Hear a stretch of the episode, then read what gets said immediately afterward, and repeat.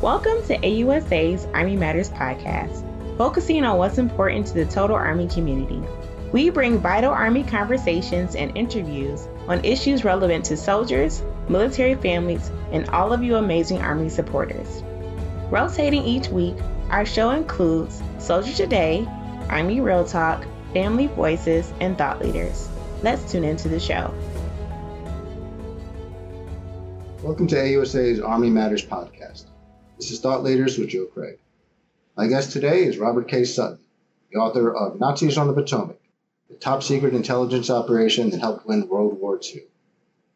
Robert K. Sutton recently retired as chief historian of the National Park Service, which culminated a 33 year career. He's published a number of books, articles, and reviews on various public history topics, and I had the pleasure of working with him on his previous book, Stark Mad Abolitionists. So, Bob, uh, welcome to the podcast. Thank you. Thank you. Well, you know, your new book tells the story of secret operations at Fort Hunt, a small location just down the river from Washington, D.C.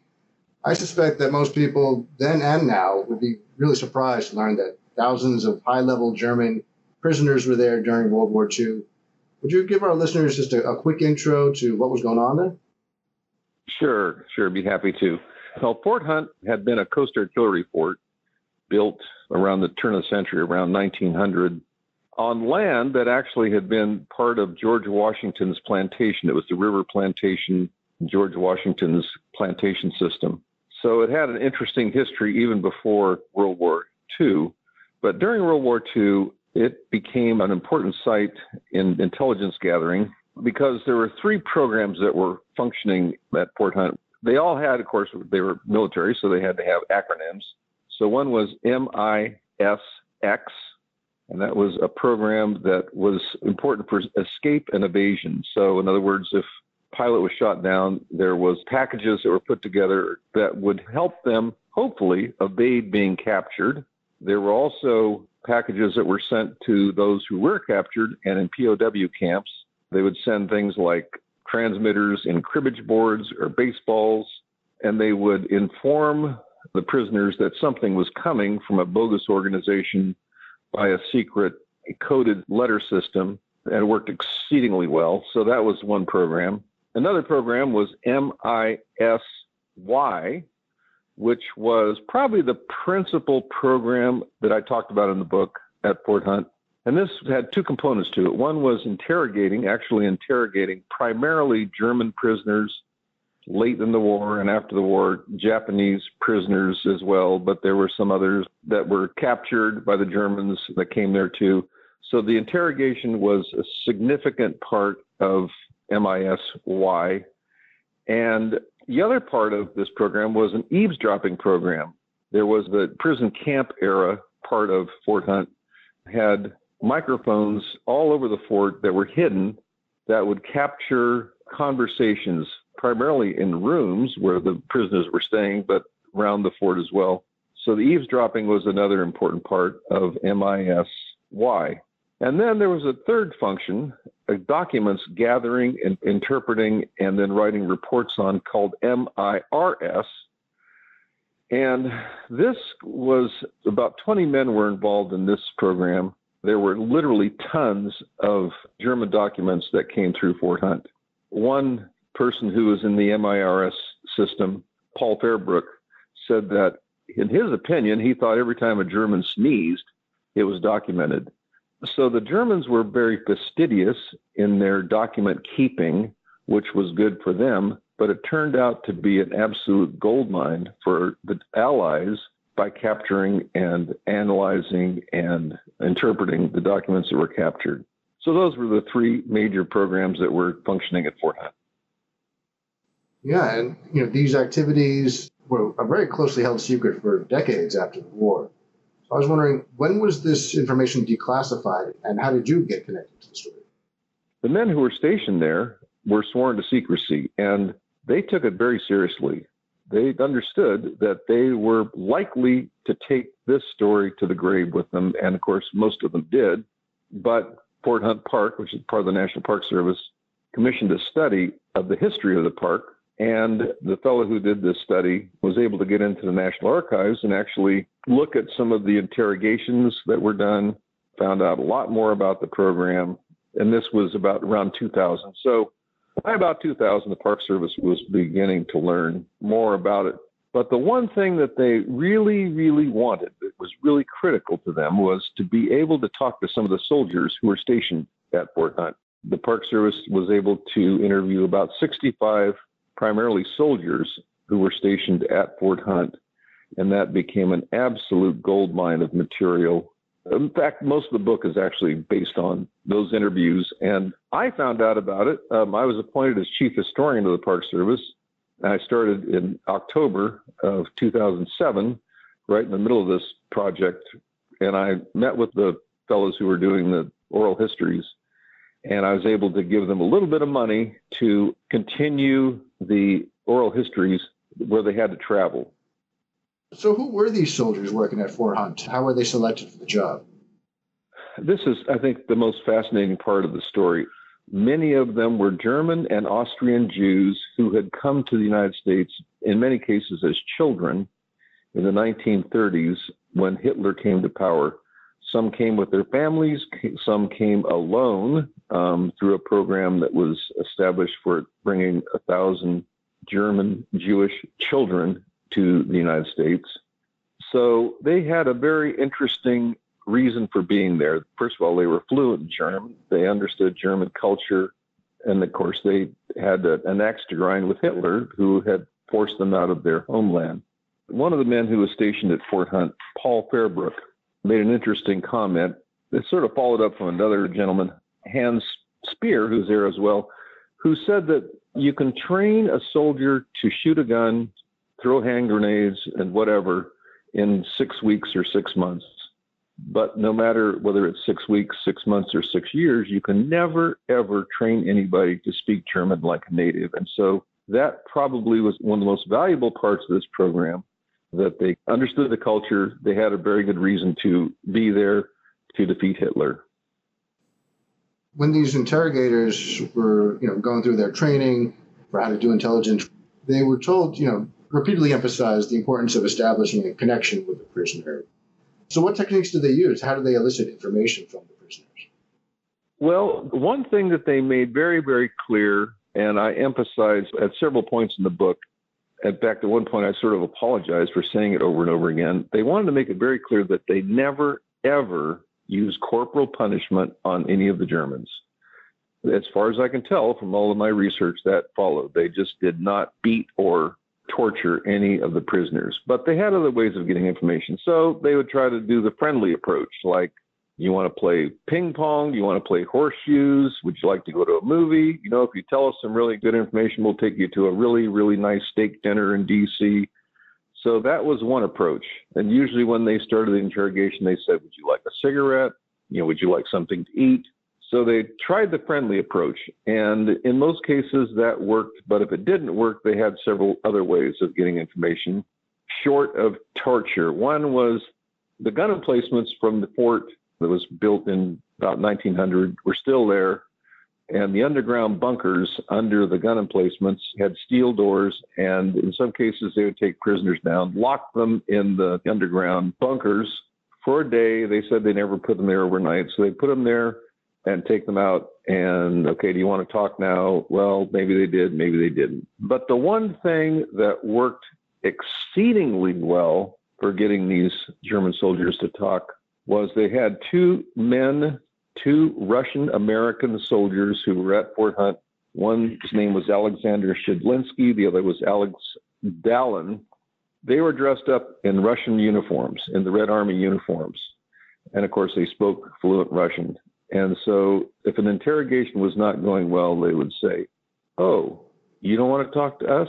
How about if we have Ivan here take you to the Soviet Union? Maybe they would like to hear what you have to say the Germans were so terrified of the Russians that in many, many cases, in fact, there's an estimate that I think is pretty reliable that about 80% of the soldiers who were reluctant to say anything all of a sudden would start talking with the threat of being sent to the Soviet Union. And so that was a very, very effective means of gaining information. And then, as these uh, interrogators are gathering pieces of information, you mentioned the book, you know, a lot of times it's akin to assembling pieces of a jigsaw puzzle. So they don't always know how effective it's being, but there are some practical examples that you talk about where, for example, the program helped determine bombing targets. Can you just uh, share one of those examples with our listeners? Sure. Um, well, one thing that they noticed the Allies would bomb railroad terminals. So, you know, there'd be a railroad yard, they would bomb it. They thought that they had completely destroyed the railroad terminals, stations, and so forth. But the next day, the trains were running as if nothing had happened. And what they discovered was that the Germans were beginning to load and unload the railroad cars at crossings. There were hundreds and thousands of railroad crossings all throughout Germany. So they'd pick a particular one. The train would come there. They'd bring whatever needed to be put on the train to the crossing, load the trains there, and that was the method that they were and that's why the bombing seemed to have no effect. Well, with that information, they started to look for areas where trucks seemed to be congregating at crossings, and they would begin to target the crossings instead and had a lot more success. We're going to talk about the next topic in just a moment. Did you know, as a member of AUSA, you have access to many benefits? From car rental to entertainment discounts, the opportunities are ample. Visit www.ausa.org/benefits to learn more. One surprising thing that uh, I learned in the book was the importance of brothel cards. Would you explain how the intel teams were using personal documents from the captured soldiers and sailors? Yes. Well, there, there are two things. One was they had what was, I can't remember the German term, but the translation was a passbook. So it would be somewhat like a passport. It would have a tremendous amount of information. So if a soldier got an award, it would say where he got the award, from whom, it would say what German division he was in. It would have a, a huge amount of information. And so these passbooks became very, very valuable. And what the folks at Fort Hunt began to tell the soldiers in the field who were capturing documents, they said, look, if you can get these passbooks, that would be very, very helpful. Another thing that they discovered that prisoners who came to Fort Hunt, or actually any place where they were in Europe or at Fort Hunt, they had a card that they were required to carry. This card was for official German houses of prostitution the Germans actually kept official brothels, and soldiers were required to keep cards on the brothels that they had visited, where and with whom they had done their their deed with. And the purpose, of course, for the Germans was well, if all of a sudden soldiers started showing up with a venereal disease, they would look where they had been, who they had been with, and so forth. The main value of this was let's say you're interrogating a sailor who had a card with him, and the interrogator said, Oh, what did you think of Maria at brothel 34J? He would look at them like, How on earth do you know that? Would knock them so off guard that in many cases they said, Well, they know everything anyway, so I might as well tell them what they want to know. So that was one feature. Another thing was some of these soldiers felt very guilty. Maybe they were married they sure didn't want their wife to know that they'd gone to a brothel, or maybe they were very religious and they had a moment when they said, well, who cares? Didn't want it known that they had been to a brothel. So these two sources turned out to be very, very valuable. Yeah, and I'm sure that, you know, they helped track movements of various units, which kind of leads us into the discussion of documents that MIRS, the Military Intelligence Research Service, was involved with uh, you know, talk about that work and importance of what they put together called the, the Red Book. The Red Book, I think, was one of the most valuable things that came out of Fort Hunt. There were several different editions of this. It was called The Order of Battle of the German Army. It described every function within the German army in great detail. They essentially knew every single division, who the commander was, who the second command was, where the division was located, what the division had done. There was infantry, artillery, so forth.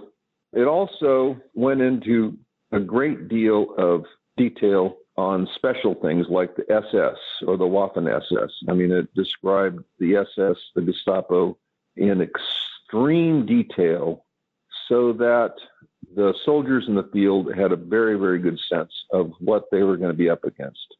And the other thing that was very helpful was if you're interrogating somebody, you would say, Oh, well, I see that your division was here and it was there. Your commander was so and so. The chief of staff is so and so oh, I see that you uh, were in Russia, now you're here. So again, it had a great value for interrogating because, like the passbook and like the prostitute card, if you could tell a soldier as much as you knew and he realized that you knew a great deal about what he did, it had a tremendous value for gaining information. Now, you had alluded to it earlier in the discussion, you know, other programs like MIS X, secret programs that go on beyond intelligence gathering and analysis. Tell us a little bit about MISX, uh, the program set up by Silvio Bedini, who you call the first cryptographer of the U.S. Army. How did his code work? Well, what he would do, to me, this is very funny. Let me just say a little bit about our oral history projects. Silvio Bedini worked in the Smithsonian. He became very high up in the what is now the American History Museum. But during World War II, he set up the cryptography program to communicate between Fort Hunt and prisoners of war, primarily in the Luft, L-U-F-T, Luft prisoner of war camps. These were primarily for airmen who were shot down. And so that was the primary connection, not the only, but the primary connection. So what he did was he looked at the British system for communicating. He copied what he could. The British system had a lot of mathematical formulas in it, and he said that he had never passed a math exam in his entire life. He flunked every single one of them. So the math part wasn't going to work, but the rest of it could work. So what he would do is they would encrypt messages in letters he thought the most important thing for writing letters was to have soldiers who were lousy at writing. In other words, not very educated. He didn't want to have PhD scientists writing letters with multiple syllable words. He wanted to have people who were not very good, really, at writing letters because he thought if it sounded like someone really, really intelligent was writing a letter, the Germans might be suspicious of who was writing the letter. And he said that, you know, you can't train somebody to write terribly, but you can train somebody to write better. So that was part of it. They set up a system so that there were several hundred airmen who were trained in this system, who in turn would train airmen who were going to Europe in how the system worked. So in every prisoner of war camp, there'd be one or two or more prisoners who knew how this system worked, who could communicate with Fort Hunt. And it was it's funny. There's one soldier that we interviewed said that he got letters from a woman named Emma who was in his high school. Well, he didn't know anybody by that name. He certainly didn't know this particular person. But what he was amazed at is how much she knew about whoever it was, how much she knew about his high school. And so it worked very, very well. It was one of the, I think, one of the really great successes in World War II. And the secret operations at Fort Hunt, they didn't end with the Germany surrender. So to wrap up our discussion, could you uh, tell us about some of the military intelligence work that was done there after the war?